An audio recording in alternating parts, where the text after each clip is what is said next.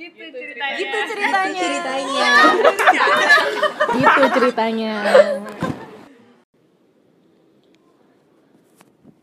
Sesi 28. Ya, sesi 28 gitu ceritanya. Teman cerita kita hari ini ada Ayu. Halo semua, nama saya Ayu. Saya adalah seorang penulis, penyair, dan juga co-founder dari Unmask Open Mic. Oke, ini pertanyaannya.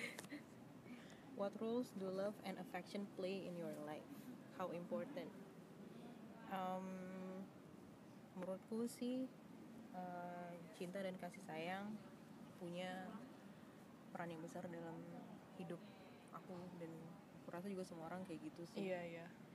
Dan aku rasa juga cinta dan kasih sayang itu nggak cuma datang dari pasangan.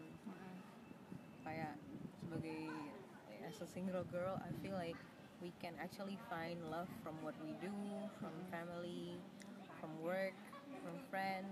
Tapi ya emang agak susah aja sih ngelihatnya menurut gue, karena kita udah dibiasakan cinta itu ya itu kayak romance.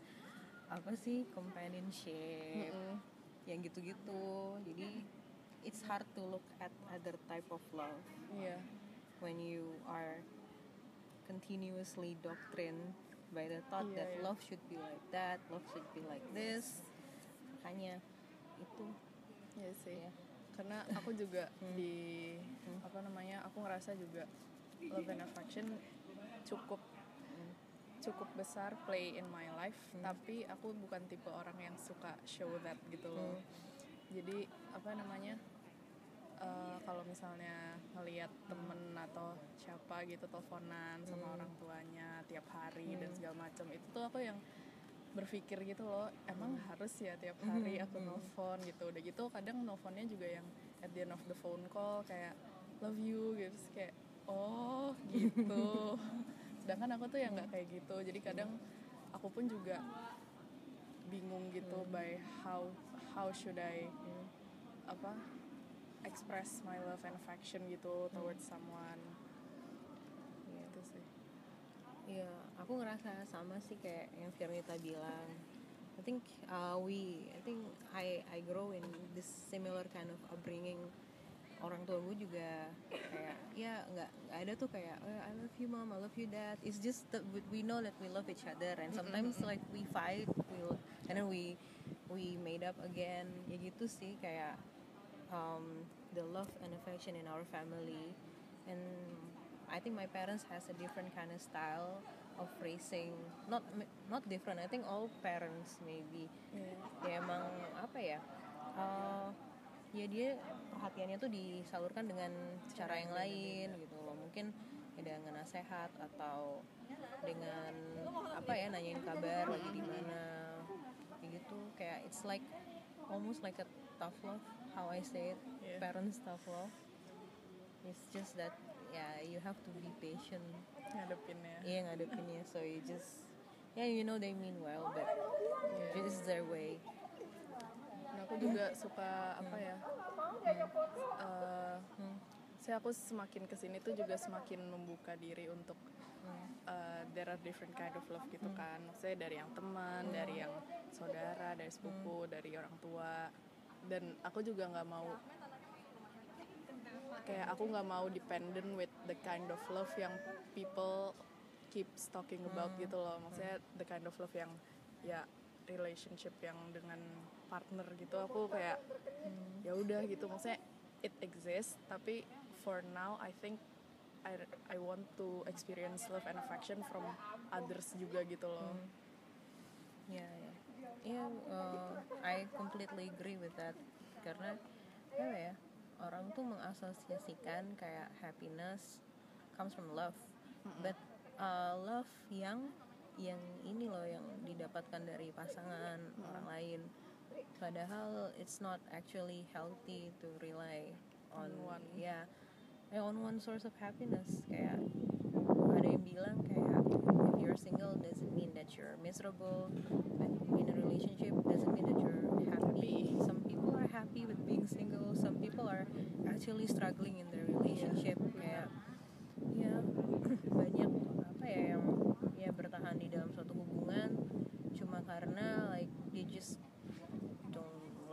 let go of what they have right now. Padahal itu sebenarnya nggak baik buat dia. Yeah. He has so many things about love that I don't know yet. Like, yeah. Kayak people keep saying this is love, this is love. Tapi yang is it really? Yeah, it takes time to figure. Yeah, itu sih. I think like di tahun 2018 ini gue juga ngalamin hal kayak ups and down on love, on self love. Cuman ya when you really in a toxic situation, I don't think you can differentiate and it's just so hard to get out of that situation karena ya kamu kayak tertipu sama pikiran sendiri aja gitu. Iya. halu banget kayak oh God. Like I wish that nobody have to go through that at least once in their life but not like every time ya. Karena capek juga pasti kalau untuk harus go through things yang nggak dipotret sama apa society gitu. Saya kayak belakangan ini aku juga ini kan kayak ya nggak tahu, I've been practicing self love juga gitu loh, kayak nggak ya having time for myself. Terus yang nggak, aku pun juga yang apa ya emang sih temen-temen juga yang pada maksudnya aku ngajakin mereka jalan dan segala macem, tapi aku pun juga tahu gitu bahwa aku juga butuh waktu sendiri, aku juga butuh butuh memproses things sendiri gitu. Jadi kayak kalau misalnya mereka ngajakin aku jalan, kadang ada yang aku nanti dulu deh gitu, dan mereka, dan untungnya mereka juga bisa ngerti gitu loh. It's not me yang mau memutus hubungan atau memutus pertemanan, tapi it's just me knowing what I need that time gitu. Ya memang susah sih bikin orang ngerti tentang apa yang kita perluin. Well I kind of experience that as well. Ya gitu, I don't know. Ya emang susah sih ketemu temen yang ngerti atau ketemu orang lain yang ngerti kapan kita maunya sendiri atau kapan kita maunya ditemenin gitu. And it's just hard to show that we're not actually being rude. Yeah. Again, the way I see it, like we cannot control what other people think and feel about us. It's just if they don't like how we do things the way we do, then they're not meant to be our friends. Halo, apa tuh mobil lagi? Mobilnya ada nama nggak? Beli truk lagi. Hah? Beli truk lagi? Beli truk, mama.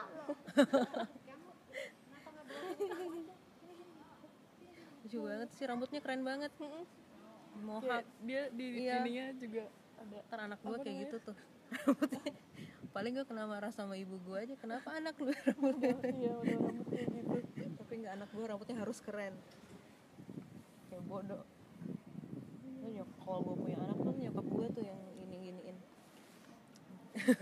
Tapi kayaknya bakal kayak gitu deh, maksudnya in every kid tuh pasti ibunya tuh rewel sama cucunya sendiri gitu. Kita lagi ngeliatin anak kecil main itu ada mobil. Robotnya. Itu transformer ya? Itu mobil yang tadi. Oh iya. Jadi ada robot. Ada robotnya, itu cuma transformer. Tadi dia gini, diginiin doang kan kayak mobil, nggak ada robotnya.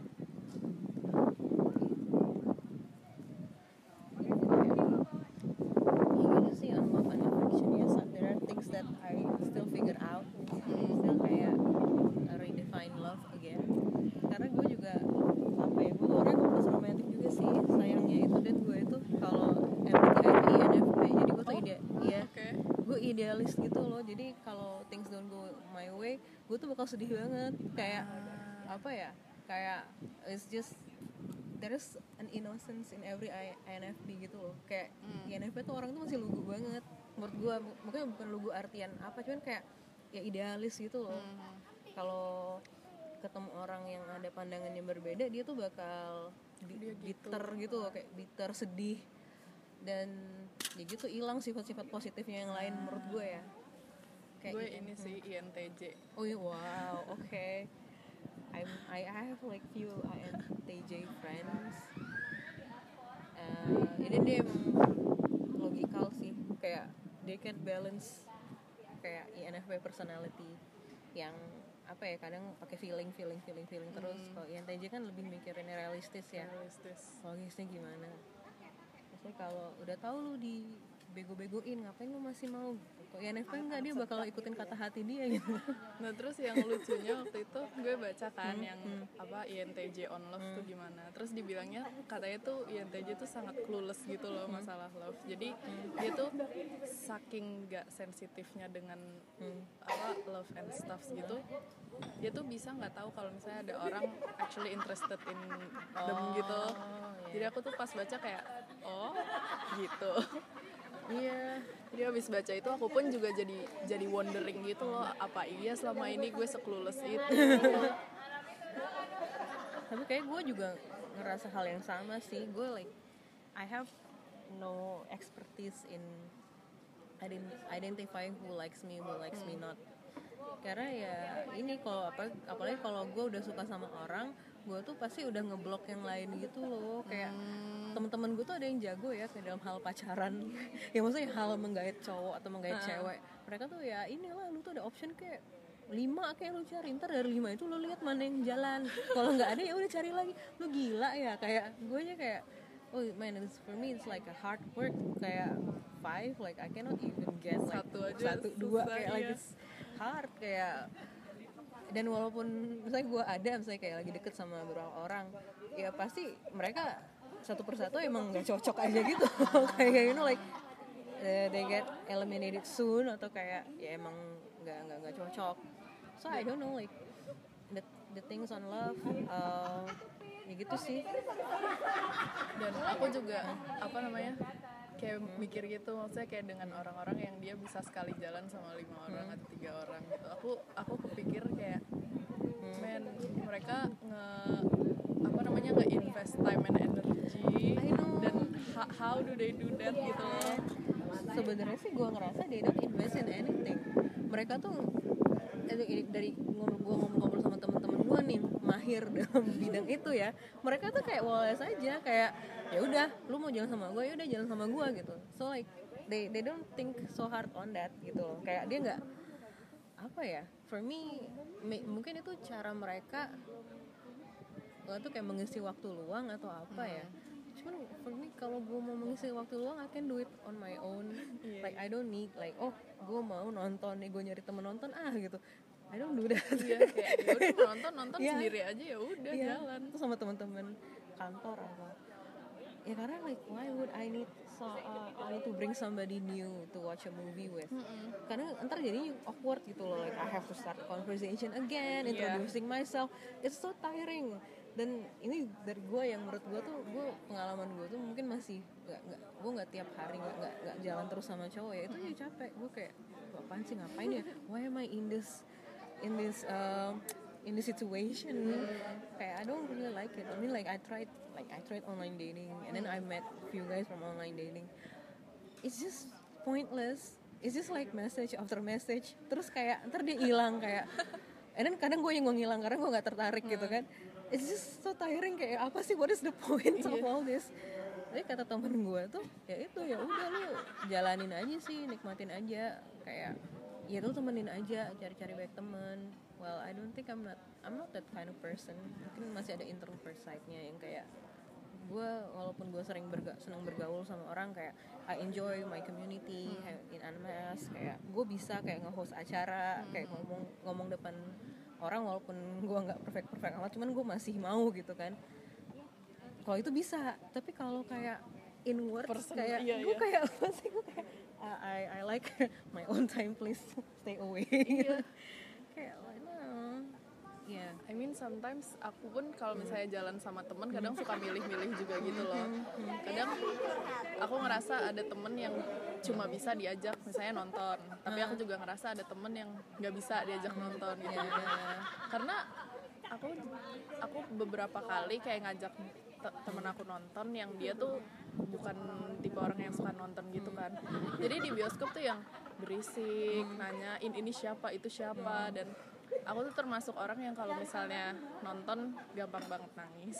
Oh. Jadi kalau misalnya, jadi pernah aku nonton bareng sama temen aku, terus aku nangis. Dia tuh benar-benar yang setiap aku apa namanya gitu, dia tuh langsung nengok terus yang lo nggak apa-apa kan, lo nggak apa-apa kan, terus kayak ya nggak apa-apa, biarin aja gue nangis. Yeah. Emang nangis film apa yang bikin nangis? Salah satu film banyak. Sebenarnya aku tuh kalau misalnya dari 10 film ya, 8 film tuh aku bisa nangis. Film apa aja gitu? Iya. Kayak Iron Man. Oh, enggak. Superhero. Mostly, tapi superhero enggak senangis itu sih, karena ya action.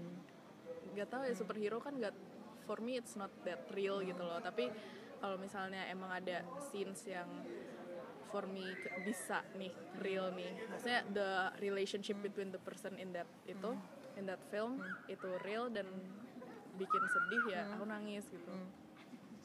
Dan waktu itu aku kalau enggak salah nonton film Wonder. Oh ya, gue suka tuh emang sedih filmnya. Yang dia apa sih, ada adegan yang dia tuh apa sih yang dia balik ke rumah terus apa ya yang si terus ibunya tuh bilang apa ya yang heart gue lupa sih gitu deh heart, aduh gue lupa. Lo ada apa adegan itu? Karena gue kayaknya hampir setiap scene nangis gitu. Karena itu sedih banget, kayak menyentuh banget sih itu. Dan chemistry si orang tuanya juga, yang mereka santai tapi apa suportif juga gitu. Jadi ngelihatnya sedih. Itu kalau nggak salah filmnya itu juga dibagi 3 chapter atau berapa chapter kan, kayak ada tentang kakaknya juga kan. Iya. Kayak ada tentang ibunya, kakaknya tuh kalau nggak salah dia tuh yang ngalah terus ya? Iya, dia kan ngalah terus yang kan? Dia dapet role di teater kalau gak salah, terus dia gitu. Bagus sih emang filmnya ya, keren. Dan itu adapted from book juga. Gue belum baca tuh buku. Iya, tapi gue waktu itu beli bukunya, terus gak sadar bahwa film itu adalah buku itu gitu. Jadi gue pas baca bukunya, gue baru setengah doang kan bacanya. Jadi begitu pas nonton, wait, I think I've read this before. Ternyata bener itu bukunya. Iya. Tapi kalau kamu biasanya kalau nonton baca buku dulu atau lebih prefer buku ke film? Aku lebih prefer buku sih. Karena kalau di buku tuh bener-bener nggak magerin imajinasi juga kan. Terus apa ya? Apalagi buku-buku kayak yang science fiction yang distopin gitu-gitu itu kan apa ya, kayak settingnya aja tuh kita disuruh mikirin sendiri gitu kan. Kalau di buku tuh kita yang ngepotret sendiri, ini di sini kira-kira apa nih, kira-kira gersang atau subur dan segala macam gitu. For me it's interesting, it's nice gitu loh untuk bisa bebas imajinasikan sesuatu. How about you? Gue suka sih baca dystopian juga, kayak karena kan gue juga tumbuh sama Harry Potter, Hunger Games, Divergent. Terus gue tuh malah gue tuh remaja rebaya tuh tahun 2002-2004 gitu ya. Dan itu lagi banyak banget tema-tema science fiction yang yang terus yang adaptasi buku ke film juga lagi banyak, kayak Transformer, Iron Man itu kan baru keluar kan. Terus ya itu gue tuh jadi kepingin apa, gue malah nulis science fiction gue sendiri kayak fan fiction. Ya cuman kayak ya ini gue keep it to myself aja. Kalau enggak ya apa ya paling gue bagi di blog gue, siapa yang baca gue nggak tahu kan. Gue tuh sebenarnya waktu tahun 2008 gue tuh menang lomba nulis cerpen. Sekarang majalah udah nggak ada ya, kayak nggak ada deh. Terus sedih loh. Iya. Terus gue juga jadi gue nggak nemuin apa eskrapnya, nggak tuh kan, mereka nggak kirimin ke gue deh, kesel banget. Gue nggak boleh ikut brand ya, ups, sorry. nanti aku edit ya. Terus ya gitu, itu awalnya juga lucu sih, jadi kayak gue tuh cuma tugas bahasa Indonesia doang. Jadi kayak apa ya tugas bahasa Indonesia, terus gue tuh ambisius banget kan, kata guru bahasa Indonesia gue bisa nulis berapa cerpen gitu.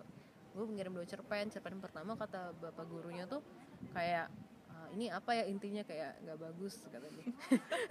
Soalnya gue tentang apa ya, gue kayak tentang musola apa masjid gitu, gue lupa deh. Nah terus yang kedua itu gue ngasal banget, gue tuh kayak gue nonton film Jumper yang dia bisa pindah-pindah, terus gue juga ceritanya karakter gue tuh Jumper, jadi dia kayak lompat terus dia tuh anak baru di sekolah, terus rupanya salah satu temen dia juga Jumper, jadi kayak he's not alone. Jadi kayak itu gue awalnya kayak apaan gak kenal ini. Nah gue kirim tuh si gurunya nggak bilang apa-apa, kayak sama gue kayak nggak ada komen feedback gitu kan. Ya udah, gue tau nilai gue berapa ya. Terus nah, temen gue nih bilang yuk lu kumpulin kirimin aja cerpen lo di ini kontes ini. Ya udah gue kirimin kan. Terus gue juga ada ekspektasi apa-apa kayak ini paling mah nggak ada yang baca atau paling konyol siapa sih mau baca ini. Tiba-tiba gue dapet telepon kayak dari majalahnya kan. Oh iya mbak, ini loh selamat loh mbak, cerpennya masuk 10 besar. Awalnya 10 besar, oh alhamdulillah 10 besar gitu kan. Rupanya jadi runner up gitu, runner up pertama. Lalu bilang 10 besar ya, kok jadi juara 2 ya, alhamdulillah. Terus ya udah sih sampai situ doang. Gue lupa sih royalti gue dikirim nggak ya, kayak gue lupa banget, kayak gue belum dapet sampai sekarang. Karena terus gue tanya, itu gue masih zaman Yahoo Messenger. Terus gue nanya sama si mbaknya yang ngurusin cerpen gue, sabar ya mbak, kita juga gajinya gue suka telat katanya. Lah gue mana, gue kan anak SMA, gue belum ada gaji, jadi gue nggak tahu ribet-ribetnya digaji kayak gajinya telat atau enggak kan. Ya gue nggak tahu tuh, cuman ya itu sih, gue dapet piagam. Piagam. Terus kalau nggak salah pemenang yang lomba cerpen itu kalau juara 1 diterbangin ke Jakarta, terus itu ada awarding night-nya gitu, tapi gue nggak sempet diterbangin gitu. Jadi kayak ya udah juara 2 doang.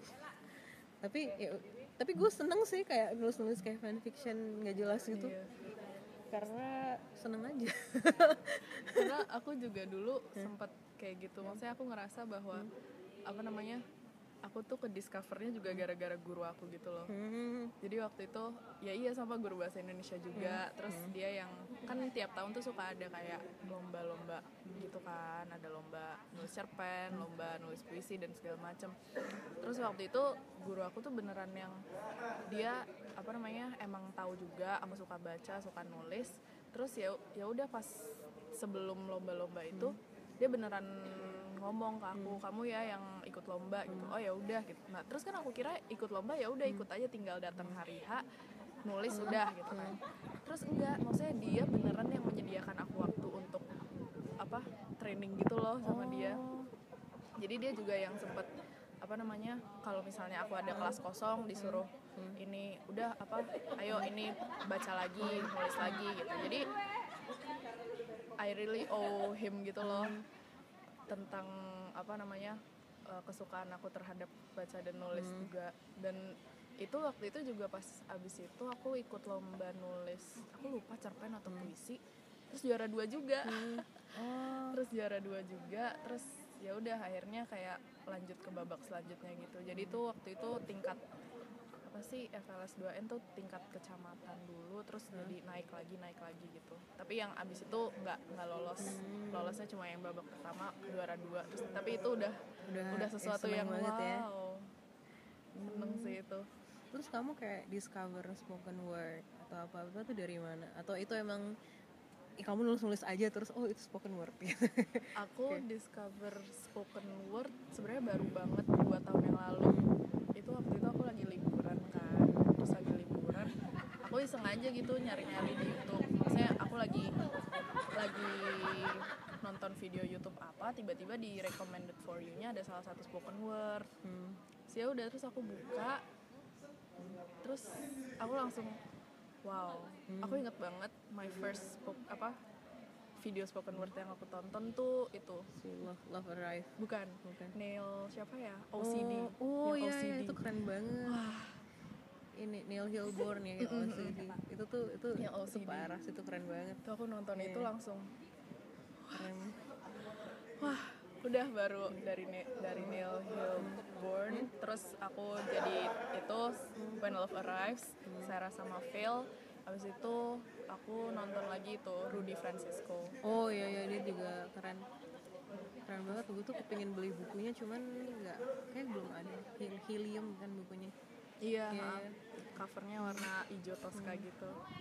Gue suka banget puisi dia yang Chameleon, yang dia bilang I apologize for all women who might try to change color tuh kayak gitu. Jadi kayak gue minta maaf kepada semua perempuan yang udah gue ini lah gue pura-pura berubah buat dapetin hati lo. Oh fuck, kayak itu kayak I don't know, the only gentleman I don't know, I find it hard to trust male poets karena sama feel like they are so good with words and charming. Jadi kayak I don't know. Ya, tapi gue seneng sih dengerin puisinya si Rudy Francisco. I hope that he is as genuine as his poetry. Karena kalau enggak gue udah kehilangan harapan dengan populasi laki-laki dimanapun berada. Saya sudah kayak udah malas banget. Lu liat gak sih video yang ini baru ada YouTube Instagramer gitu, cewek. Dia masih baru lulus SMA, cuman gue kira dia udah dewasa gitu, tapi nggak baru lulus SMA. Yang dia main-mainin itu kalau cowok ngeliat cewek di klub itu terus bungkus. Yang itu ada lucu banget kan gue tunjukin. Itu kayak gue belum lihat. Itu dodo banget. Itu kocak sih cuman bener. Terus itu kan dia viral diambil sama dagelan tuh videonya, di repost. Terus dia dalam sehari naik 100,000 followers.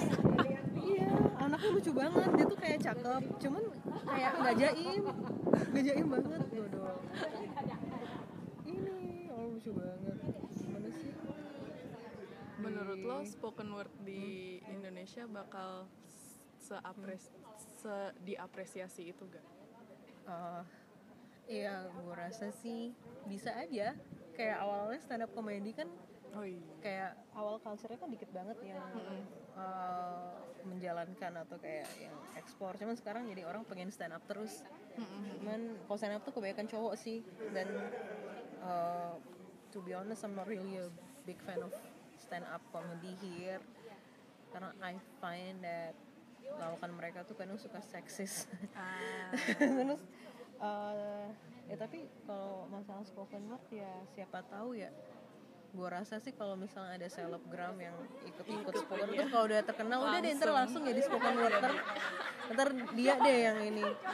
Cuman ya sekarang kan di setiap kota kan udah ada ya, kayak di Jogja udah ada, ntar Surabaya mau bikin, Bali udah ada. Jadi kalau makin banyak orang yang spoken word mungkin makin banyak. Cuman aku rasa sih spoken word tuh ada niche-nya sendiri loh. Jadi kayak nggak kayak apa ya, bentuknya tuh nggak bakal komersial. Even kita juga tahu tentang spoken word poet yang kayak Sarah Kay, Phil Kaye, not everybody knows them. Kecuali orang yang emang suka-suka aja kan. Gue rasa bakal kayak gitu sih spoken word. It's not going to be as hype as kayak hype as not music. Ya, cuman who knows, nggak tahu sih kalau misalnya di luar sana tiba-tiba ada tren apa gitu yang terus kita latah gitu. Kita sering latah-latah gitu loh. Kayak gitu. Karena aku juga waktu discover spoken word di YouTube itu aku nggak expect di Indo ada gitu.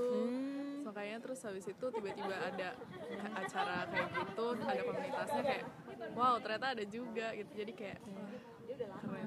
Sebenarnya bikin orang nggak tahu ya kan, karena spoken word tuh baik bahasa Inggris, terus banyak orang tuh salah kaprah yang spoken word tuh kayak eksklusif banget bahasa Inggris. Sebenarnya enggak kan.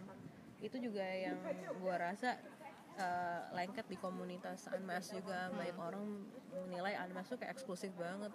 It's not exclusive, we're just using English. There's nothing exclusive about English. You can just read a poem in bahasa Indonesia, it's fine. Kayak kita kan menyuruh orang datang terus, nggak ada barrier. Cuman ya itu mungkin mentality orang Indo tuh gitu. Kalau lihat sesuatu yang kebarat-baratan, English whatever, mereka langsung nilainya tuh kayak internasional banget, kayak no. Ya karena apa ya?